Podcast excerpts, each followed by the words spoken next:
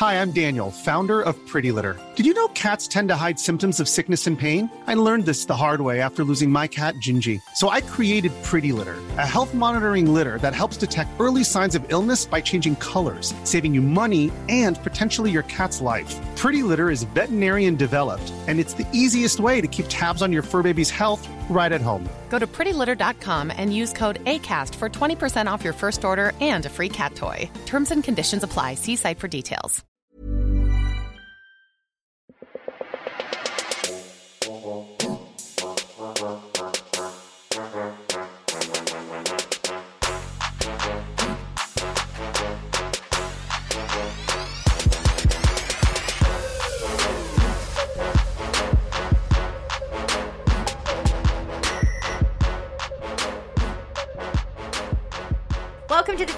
Pod channel. I'm Stacey June. And I'm Christy Mercer. Hello. G'day. How is ya? Welcome to the Pod channel where all different podcasts drop every day. Yeah, seriously though.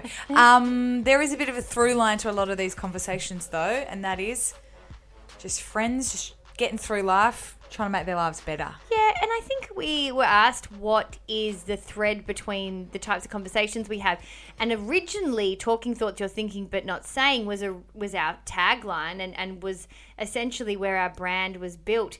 But that has become such the norm, mm. which is quite interesting. And I think mm. the unique take that we bring is, is that we just have conversations we give a fuck about the end. Mm. There isn't really, you know, it, it, it has to be very. Um, very kind of connected to who we are as people and our interest levels for us re- to be talking about it on the show. I reckon there is still. I reckon a through line is any having a pretty inquisitive nature. yeah. Like when we ask questions of each other, things that we bring of ourselves, it's like, why have I been thinking about this? Or you ask a guest, how did that start for you? There is a real kind of curiosity, I guess, that ties it all in together. Some of my favorite chats this year have been the ones that have really surprised me. Apollo from The Bachelor, uh, Bachelorette, sorry, really was a great one.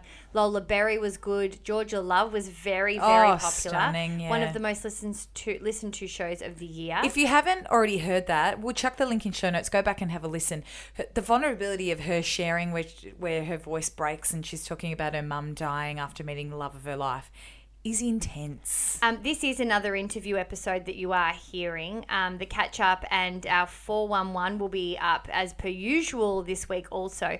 But I wanted to also give a shout out to the episode we did with Dr. Ni- Nikki Stamp, who wrote a book, um, Can You Die of a Broken Heart, who was a really, really great support and integral person that I leaned on throughout my brother's um, kind of scary trauma and sickness that he had a few weeks back.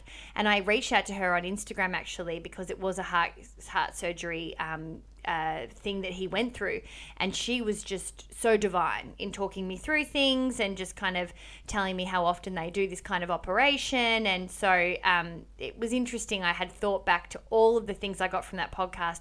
And if it is one of those ones that you flicked by because it wasn't a big no name or whatever, go back and listen because it's fascinating. She spoke a lot about the the link between the physical and emotional, and especially when it comes to your heart, and how a lot of people, especially with elderly couples or you know people that have been together for a long time, one partner will pass and another will will die die shortly after, and that can you actually die of a broken heart? And physiologically, the answer kind of in short was yes. And also, what is the effects of your emotional capacity on your physical heart? And I found that in particular very interesting because that was why we got her on the show.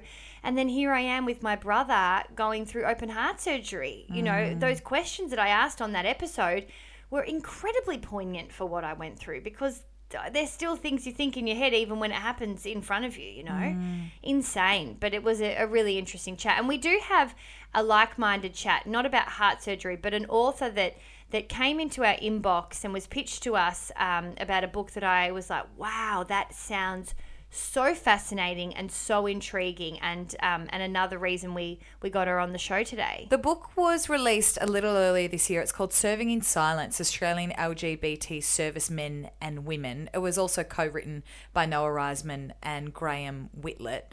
Um, Shirleene is a historian. She's an author. She's also the board director of the Australian Marriage Equality Campaign, the president of the Pride History Group, and a university lecturer, just to name a few of the bits and pieces she does. Yeah, she's writing another book at the moment about uh, marriage equality and kind of a now what, you know, what happens now, or and also the I think she the book is really um, heavily focused on the year that was leading up to that point. Um, but she's done some incredible work, and this particular story talks about the role played by lesbian, gay, bisexual, transgender men and women in Australia's military after the Second World War.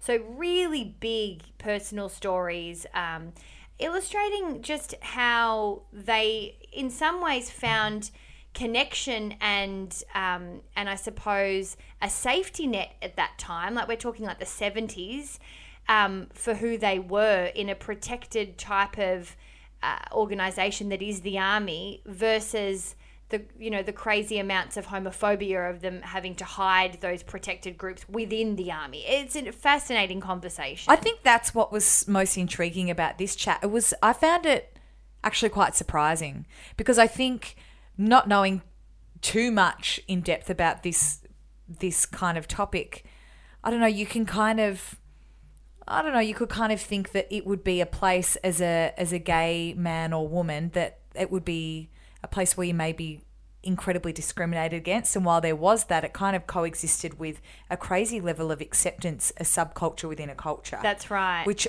yeah was really surprising Uh, this is Dr. Shirleene Robinson. She goes into detail about that book and is really beautifully spoken about the stories that she told, um, you know, on behalf of in this particular book. So we we hope you enjoy the chat. Shirleene Robinson, welcome to the Thinker Girls Pod channel. How are you feeling? Yeah, good. I'm really excited to be here talking about what I think is a really interesting project, and um, thank you for having me. we well, can confirm Yeah, it is Service, serving in silence. Uh, this the the subtitle Australian LGBT servicemen and women. It's co-written with yourself and two other authors.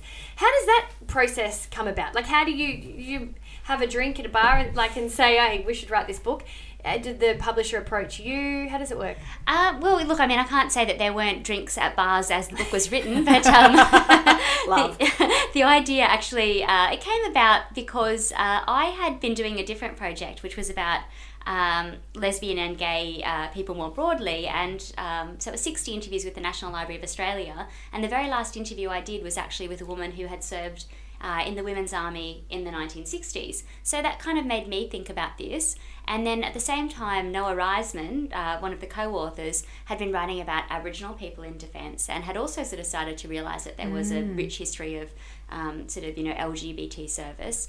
And um, Graham Willett, another historian, had sort of also been around the same track as well. So the three of us got together and, um, you know, have spent probably about three to four years uh, working on it. We've done about 120 interviews wow um, gone through some a lot of archives, and uh, the book is just one of the outcomes. So we've had an exhibition and a few other things as well. How do you collate something like that? Like as you said, over over the space of four years, there's been more than hundred interviews.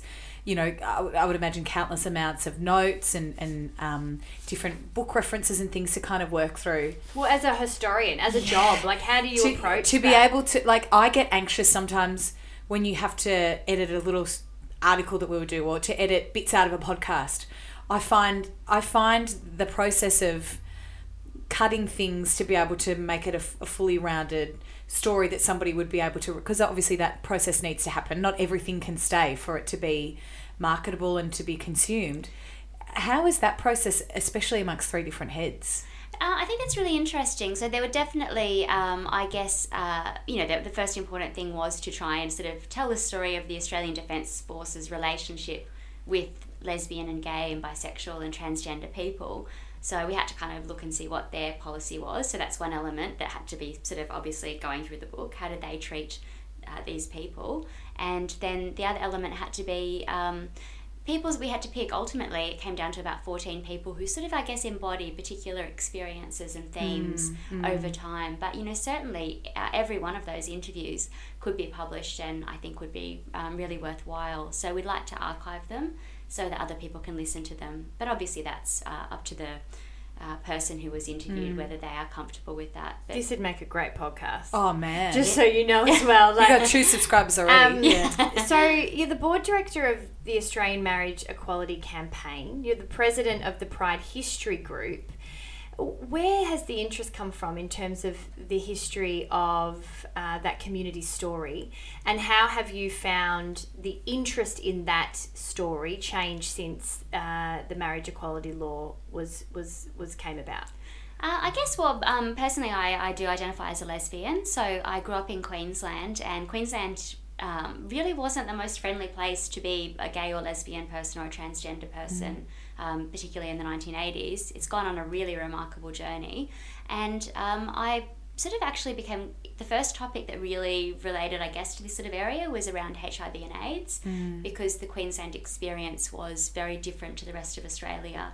Um, The rest of Australia, the Whereabouts in Queensland did you live? uh, in Brisbane. Yeah. Um, so the federal government in the rest of Australia was very good. It would give money to AIDS councils, but in Queensland, um, the, the the Joh Bjelke-Petersen government wouldn't do that. So it actually depended on nuns sort of basically smuggling money through to the AIDS council. So you had these Oh money laundering nuns that um, health minister said they were the most cheerful of money launderers, the Sisters of Mercy. so I mean, you know, that was a really Get wonderful the job done. God love them. Yeah. um, but you know, that's what, an unlikely element of, of this type of history. So that really showed me there was a lot of work to be done. And, um, you know, as, as I sort of started to do more work on this, the marriage equality issue just became something that um, became a bigger and bigger part of um, our social uh, discourse and debate, and something that I thought maybe uh, I could play a role in doing something to contribute in some way. And, and I didn't know that it would be quite as long as it as, as it was, but um, uh, you know, it, it was certainly really worthwhile and, and great to do that as well.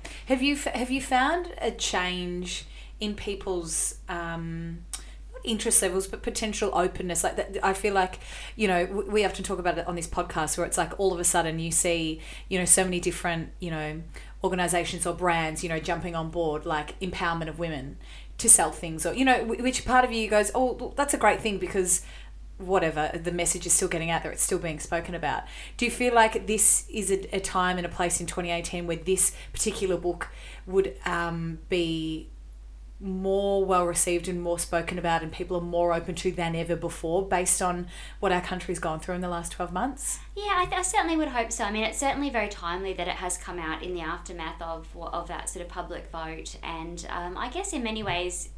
I often think about you know what what the book really does, and I guess it sort of it, it, shows us that um, met all across the spectrum of the you know LGBT uh, and intersex community as well, there were people who were contributing, uh, even though it was really hard for them to do so, but they weren't allowed to live out their full potential, and they were doing it at a time when they didn't have legal equality, and um, you know obviously the the step towards marriage equality was a major legal reform, so. Um, hopefully people can perhaps live out their potential a little bit more as a result of that. They It's yeah. it's very interesting because the book takes a very positive uh, a positive outlook on the relationship between uh, the LGBT community and the Defence Force. But a lot of people would assume that that relationship wasn't as positive as the book has has played. I mean, the ban on homosexuality was only lifted in 1992. So you would generally think when you pick up a book like this that it's going to be a big fat FU to the Defence Force from people that served. But that's not necessarily been what you guys have found, right? Yeah, I mean, I think it's it's it's it is sort of there's there is a sort of narrative, I guess, of that sometimes defence is actually led, and I mean internationally as well. So when Australia lifted the ban on lesbian and gay um, service in 1992, it led the um, you know countries that we're very comparable to. So you know the United States had Don't Ask, Don't Tell for much longer. Um, the UK was also behind us on that front as well. So in that sense, we were quite progressive. Uh, it did take longer for trans reform, but um, you know there is that element of Australia actually being quite proactive there. Um, but you know, in terms of, I guess, um, you know, uh, is it a very positive story? I think, I think that yes, I think. Um, we're, we're- Positive outlook. Yeah, yeah. yeah. Not necessarily positive story. but It's Um, very different. Yeah, Yeah. uh, just to some extent. Look, I think that um, a lot of people generally talk very positively about um, serving. They loved serving, and uh, particularly for women, you know, a lot of the women that we interviewed from the '60s and '70s being in the military really did open up a whole lot of careers that they just couldn't have had access to otherwise. You know, it would have just been marriage and motherhood, which is really great for a lot of people, but not for everyone. So by joining the military, they were kind of able to escape those expectations. So in that sense, it was quite positive.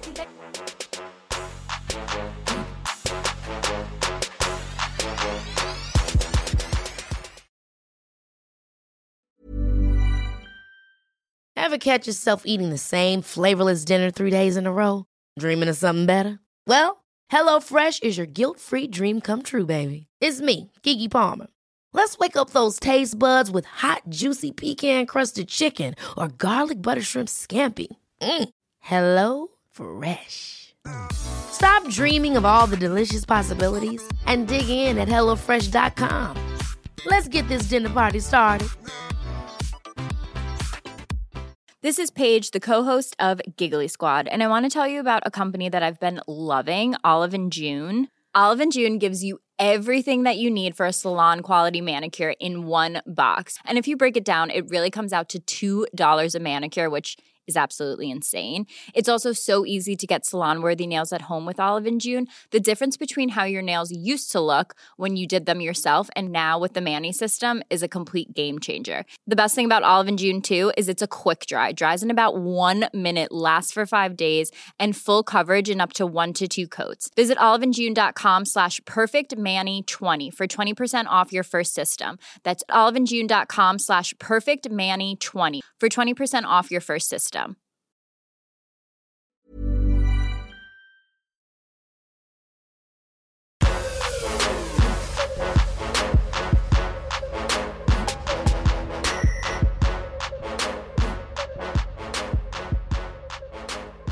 Did they have each other? Like, was there a subculture that particularly we mentioned? You mentioned off air. Obviously, it's it's a hilarious idea that we are surprised that there was such a big lesbian uh, intake of in the military in Australia. Because if you want to sit by all the cliches, you would think that's exactly where a lot of women were hanging. Um, but it, it, it, did they have each other? Was it it was was it so strict that that it was difficult to, I guess, communicate and, and kind of be out in some form of subculture way, or like a lot of subcultures, they do seem to live and breathe quite confidently in a different space, right? Yeah, I think that there was uh, quite a vibrant subculture. I mean, there'd certainly be pe- people who served who perhaps might have been on different bases who may not have seen that. But if, if you were on, on the majority of bases, I think that you would have been aware of it and had access to it. And certainly for women, I mean, one of my favorite stories. I've got I've got so many. I love all of the stories in the book, but there's there's actually a you can sort of see this the way that the subculture worked um, between a, a story about Carol and Christina who sort of served. They both signed up separately in the 1960s to go into the Women's Air Force, and they actually basically met and fell in love. And uh, they knew that they would uh, not, they'd be discharged or they'd be sent to different parts of the country if they were found out. So they chose to resign um, from serving and they're still together 50 years later. So, you know, they found each other. Did you get specifics on how people did find each other in the military? Because if you're living and on site, you're not really off, going off to a mm, bar, mm. having a different world, and then coming back. How how did they kind of manage to connect? Well, um, I guess for, for women, um, sports teams were particularly important. So that was, um, you know, there'd be there'd be sort of intermilitary kind of sporting competitions, and that seems to have been a very important avenue of. But often it would be you'd find sort of one person, and then that would open you up. You know, once they sort of trusted you, then you'd sort of get more access into a world that existed sort of below the surface, if you like. Um, but it is funny though, you sort of talked about bars, and there was one story about a, a guy that we interviewed, and I didn't actually do the interview, but he talked about how he went to a gay bar um, because he was serving very close to Oxford Street. So he sort of snuck out and went to this gay bar. And then the next thing he saw one of his superior officers in the bar, and he immediately freaked out and was sort of thinking, I'm going to be busted, this is going to be terrible. But then about a minute later, he thought, Well, you're here. why are you here? yeah, and, um, And what this is the sixties or the are you doing, seventies, right? Yeah, Yeah, yeah, the yeah, yeah. seventies Yeah, was it? yeah, so so it's it's about the you're not going there with Yeah, your yeah, girlfriend no, or no, your no. your wife's bestie. like it's very different. Or you're just gagging for some Chaka Khan. Yeah, No. like, no. So I think that, that you know there might have been a nod and, and nothing else was really said, but it, you know that, that that was a quite an interesting sort of uh, story to come up. So, um, but yeah, I think you know a lot of those kind of um, hidden codes and looks and cultures, and um, you know people would ha- develop these sort of gaydars and um, you know um, be able to forge these connections. And often a lot of women um, who perhaps hadn't realised that they were lesbians or bisexual before they would enter sort of came to realise their sexuality once they were serving and they were in that very it was a total you know the forces were separate so women served differently uh, until about 1984 so it, it meant that they were enclosed in this live-in space with a whole lot of women so it did open up some possibilities Almost that- a safety net that maybe other people on the outside didn't have. Yes, Um, and uh, that's such a great point because you know I think sometimes people will say, well, why would they join the military when they were banned from doing so? Um, it seems very perplexing to me. But actually, if you have a look at what life was like for lesbians at this time in the wider community, um, you know, in many ways it was more isolating. Uh, there's a lot of social pressure and prejudice. So by joining the military, perhaps in some ways you could meet other women, you could gain skills, and there would be other opportunities. That's so interesting. I'm, I'm intrigued around the relationship between yeah women that as you have just spoken about women serving in the military being an incredibly kind of um, a positive thing for so many different reasons. Do you think that in this country anyway? I know you know over the last couple of years there've been a kind of few different stories that have come out in terms of this real kind of yuckiness and, and inequality of of women and the way that they're that they're treated. Remember, there was that sex scandal that was filmed a couple of years ago. Like, and I feel like there's been, and I know that maybe an ice, not an isolated incident, but you know, maybe the way that things are reported in the media, and I think there's this kind of, um, I don't know, feeling in in the back of a lot of people's mind just from one story. You know, how something becomes a bit ingrained in your brain. Yeah. Um, I was talking to a friend about this recently, and, and we were both um, saying because I'd gone on a date with this guy who was in the army, but he was talking about the positive steps that the military have taken towards supporting women and blah blah. And I was surprised by that, and he said a lot of people are because we kind of see that bad story or that negative experience, which sure there was, I'm sure a lot more that aren't reported. But have you found that personally a surprise or other people's response a surprise to see such a positive experience from women serving in the military based on a few of the different bits and pieces that we hear and potentially remember quite well? Yeah, I think that, um, well, you know, a really interesting story in the book is about Yvonne, who uh, actually was one of the, the first women to sort of train other women at Kapooka. So this was sort of when the, the military started to integrate men and women to serve together. And I mean, she sort of talks about how, you know, she had to do everything that the men had to do, you know, four times better just to sort of be treated as an equal. I mean, it was really hard to be a pioneering woman in the 80s to try and sort of go in there and say women should serve alongside. And, you know, we did hear accounts of sexism, certainly homophobia, um, and some really terribly sad stories. But we also heard some quite uplifting stories of, um, you know, a defence force that I think in many ways has been prepared to look, at least now, at, at some of the mistakes that have been made and to try and take positive steps towards addressing those. And a lot of that has been from people who have spoken out. I mean, I think it takes a great deal of courage to draw attention to sexism or to homophobia.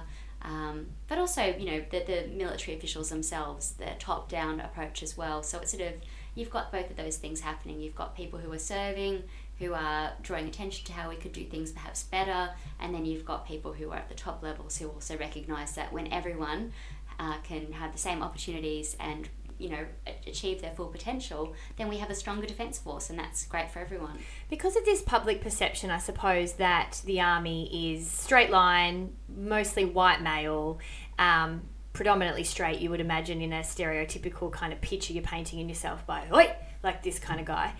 Um, was a lot of the homophobia coming from other people in the army along, like, kind of, is it co. Um, co what do they would be called co-sarge like co So they're, they're, they're people that they're serving with, I guess. yeah, so like people that they're serving with as opposed to um, leaders in the army. So it would happen because I almost think that people would actually sign up thinking that that behavior is accepted and that is essentially what's portrayed to us on the outside. Or was it coming also from higher levels? Yeah, I think that, I mean, certainly for a great, you know, up until 1992, if somebody was uh, found out to be certainly uh, a gay man or a lesbian, uh, there was little chance of them remaining uh, in the Australian Defence Force. So, you know, that, that in itself meant that, um, you know, that that's a terrible sort of homophobia. That did really, that, that that is the saddest thing to the stories, I think, in the book about people who really wanted, they, they were so committed and they wanted to be in there for 20 years, but just would just it was just taken from them. And I think you mentioned beforehand about um, you know, we talked about how all consuming military life is, that it isn't kind of like a nine to five job. Mm. It is your whole world, your, you know, your dental care and your, um, uh, you know, your pay, or everything is very sort of, um, I don't want to say institutionalized, but I guess it's an institution, you know. Yeah. Um, and to be suddenly sort of expelled from that left a lot of people in fairly vulnerable positions where they kind of had to you know, pick up and try and forge a new life after spending so much time and energy in this particular zone. And investment, because there's a different form of investment when you choose to do something like that with your life than there is from a nine to five job. With um, them being outed, is that something that comes from, again, colleagues essentially, or people that they're working alongside?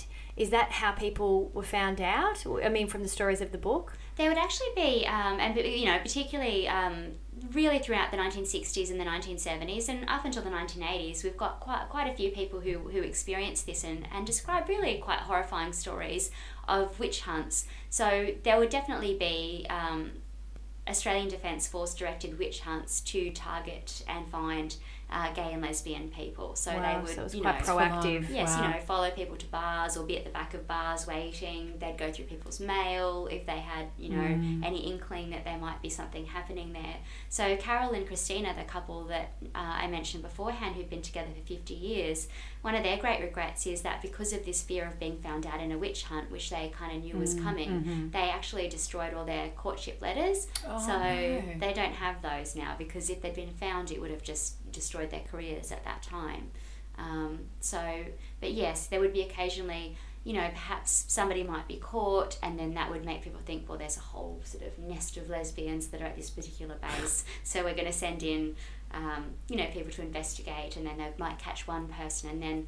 In, in, interrogate them in a really aggressive and horrifying way. So, you know, remember one man talking to me about how quickly that process of him being sort of found out and then discharged happened in the 1960s and he basically was out within five days Wow. so And you could be, how long would- had he served for? I think that well, he signed up for a six year stint and i think that he might have been about three years into it so and you know he had a family tradition of service this was around the vietnam war era but you know i think that he he sort of has this feeling that there had been a witch hunt because the bus that he left on had a lot of other guys on it as well, and he sort of thinks that it was part of a bigger sort of sting, if you like. When you think about it, it's, just, it's such a ridiculous policy. Why was it a bad thing to have gay, lesbian, or transgender people serving? Uh, Especially that are committed enough to do the kind of. I think there has to be a level of commitment to even think about joining the army and, and, and offering your services to your country. Mm. You know, like that should be supported. Not to regardless mention it was, of. well, for a lot of people, easy. they were forced. So if people are up there Yeah. not trying to get out of it, and you know, I mean, be you're welcome. Like basically, at those at that time, it's not like today where you're not actively. Well, a lot of people, some people are actively in war, but it was a very different time. The Yes. country was at war. Yes, no, certainly during um, you know the Vietnam War, we you know where a lot of people um, you know for, for you know their pretty sound reasons uh, didn't want to go and fight, and that that's fair enough. But there certainly were also people who were prepared to go and fight, and we've spoken to them. Um, and yes, you know they, they did make a really important contribution, and you'd sort of think, why are you targeting these people who are meeting every target, doing really well, and, and actually being really incredibly brave? Um, the only thing is that they um, happen to love someone of the same sex or they just want to correct their gender marker to match who they are. So it was it's uh, quite perplexing. And one of the funniest quotes, but also I guess kind of the saddest quotes that um, somebody said to me quite recently was really, you know, particularly for women, um, particularly in the 1960s, if you married or you got pregnant, then you weren't able to serve. And this woman said to me, "Who did they think was serving? I mean, really, So after, true. after a particular point, So if you're true. pregnant or married and you're leaving, who was left? So, um, Yeah, there right. it's happy to turn the blind eye when Yeah. it suits, yeah, when Yeah. it was convenient. You know, at the end of the day, and it's like this that you know people are experiencing for different reasons now. But to lose your job because of something you choose to do in your personal life, at the end of the day, whether it's today or forty years ago, is still just brutal. you know, and it's that's a personal thing that I think we're still overcoming. Um, what was the most surprising thing you found from the stories that you you had personally uh, in the book? Um, look, I think uh, definitely I've been. I don't know if it's a surprising thing, but I've been. I mean, so obviously the fact that there's so many um, gay and lesbian people have served. So I can. We certainly are aware now that you know in every conflict Australia has participated in, just as Indigenous people have. Um, made a really valuable contribution that isn't often acknowledged as it should be. Um, we, we also know that LGBT people have always been there and they have played a really important role, and it's kind of nice to be able to to show just how important that contribution was. Um, so that's that's that's a really important conclusion. But I guess you know in some ways the resilience of some of the people who served. So um, you know, it, as you sort of said, it would, would have been extremely tough to have to deal with your whole life, really, uh, being radically changed. But a lot of the people, not all of them, I mean, some people really s- sort of continue to struggle for a long time over what happened to them. But there's others that, um, you know, one, one, one, one woman, Julie, who I mentioned beforehand, she went on and won a Churchill Fellowship, had a really successful career for about, you know, four decades afterwards. So, um, incredibly successful, bright woman. And you look at that and you just think, really that was the military's loss and they lost so many of their best people it costs a lot of money to train people and you're dismissing them on this ground so what they did in 1992 to allow open ga- um, gay lesbian and bisexual service i think it really just recognised that they were getting rid of a lot of their own investment and some of their most talented people I think it's nice to think as time goes on, we all kind of evolve and we all, I don't know, can kind of correct, you know, injustice that's happened in the past. Like, as you said, the military in Australia moving forward and, you know, from that, you know, what would have been quite horrific pre 1992 to really kind of taking time to change that, those attitudes. But then you also see stories of like over in the US and even, you know, this year alone with Trump signing that memorandum around, you know, banning trans people from the military and then going back and now it's uh, only a partial ban. I mean, writing this book and, and what seems to be an overall kind of extremely positive experience, obviously not in all cases, but this positive outlook from a lot of people that are LGBTQI that have served. I mean, as someone that's done a lot of work on this for the last four to five years, is that does that freak you out a little bit to go, oh, here we are thinking that we're moving forward, and then Oh, in mate. a lot of ways we're not. Yeah As- that- as that a world. backlash. Or he and Yeah. they. Yeah. um, I think definitely. So I, I guess yeah, I, I do look at the the positivity of the contribution of the people in Australia, and then I, I do think you know when you look at what these people give and are prepared to do, uh, and and you know obviously in the US they must be well aware of you know the contribution that's made particularly by trans personnel who are being targeted very heavily. Um, you know that is really disturbing, and it is a real concern, uh, and you know, they talk about medicine and things like that, but then you think uh, they spend more money on Viagra in the military than they do any medication required for transgender people, and by quite a staggering amount. I mean, it, it, the, the arguments are ridiculous. Trans people have served with distinction, they have been decorated with great pride. Um, the, we have a, a wonderful interview um, with Bridget Clinch, who really was a pivotal figure in bravely speaking out and challenging that, that ban on transgender service in Australia.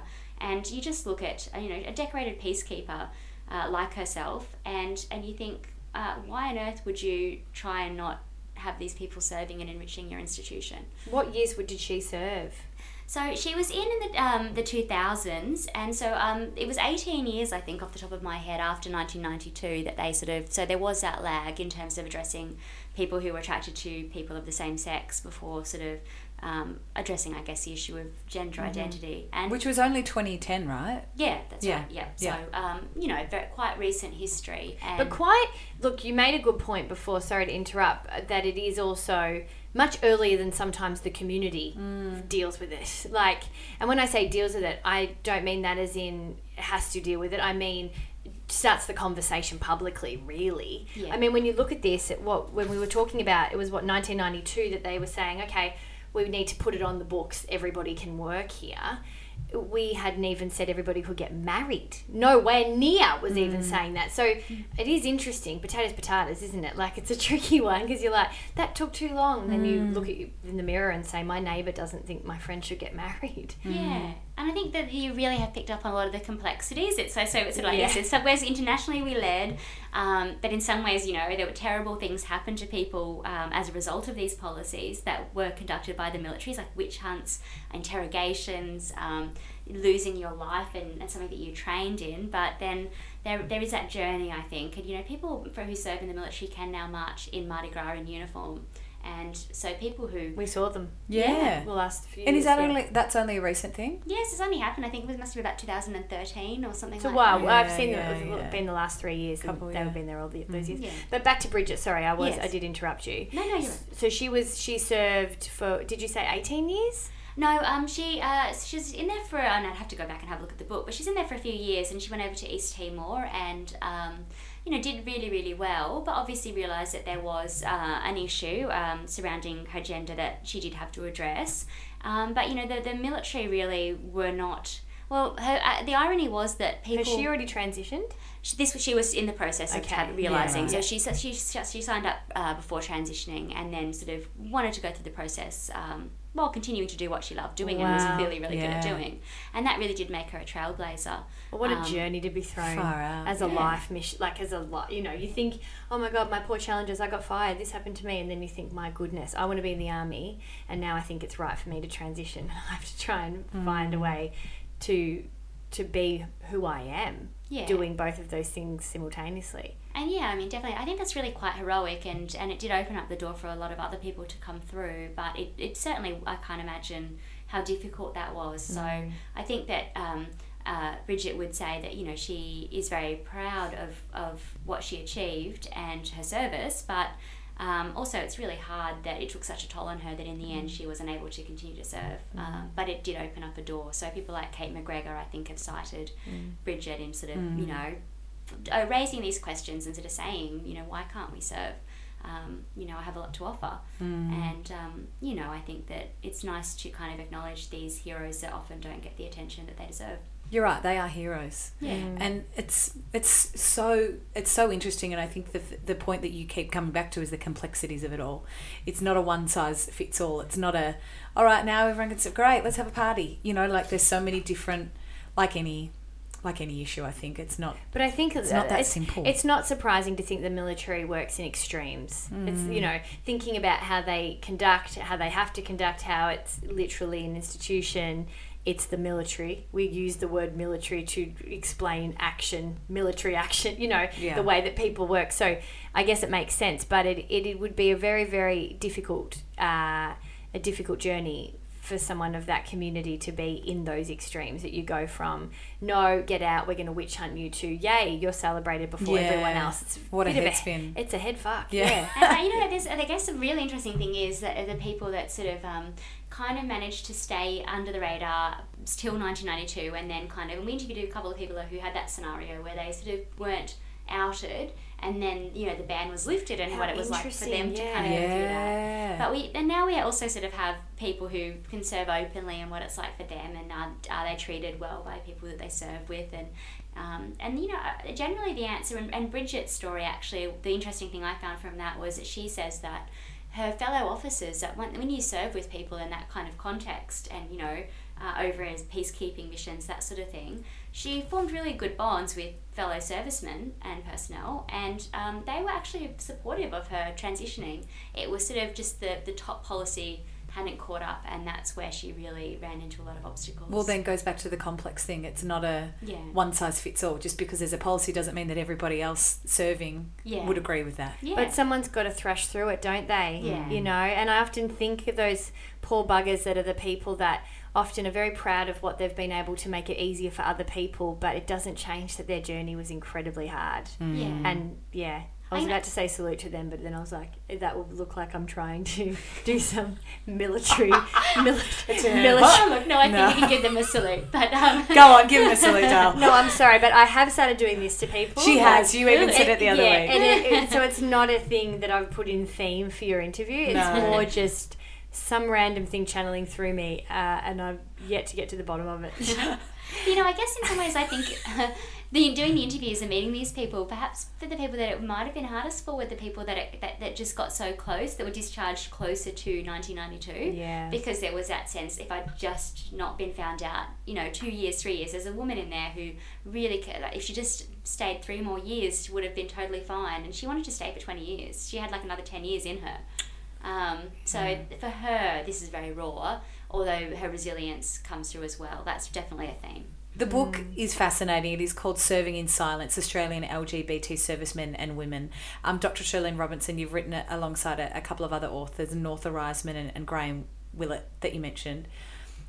Like, congrats on congrats on shining a light and, and I think making stories that haven't been as accessible accessible so that everybody else can and get also educated. on, on writing com- complex stories. You know sometimes it's really i was just talking about i wrote an article and i was talking about how it's very hard to sometimes get an, an energy of the different complexities through your writing because you are trying to showcase the compassion behind it but also the brutality in some moments. And so it, it, it's it's a very very hard job. Um, so it's very well done. Can you tell us what you're working on now Well, actually, um, a book about the marriage equality campaign with Alex Greenwich. So, um, uh, the publishers of uh, New South, who are wonderful, um, have signed up to uh, to publish that one. So, we're hoping that that will come out um, for the anniversary of the public vote. so, that kind of, um, you know, hopefully will celebrate what was a very difficult process for a lot of people and really was a, a great credit to, you know, Australia, I think, as a whole, and a lot of ordinary people who really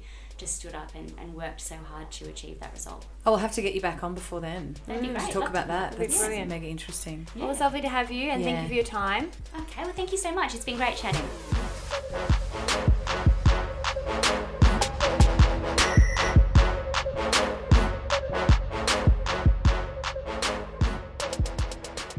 thethinkergirls.com.au is where you can find all of the podcast shows, all of the different articles featuring our guests and posse members and all the content that Christy and I bring on a weekly basis. It is the place where everything is kept. thethinkergirls.com.au. This podcast is presented by the Thinker Girls, Stacey June and Christy Mercer.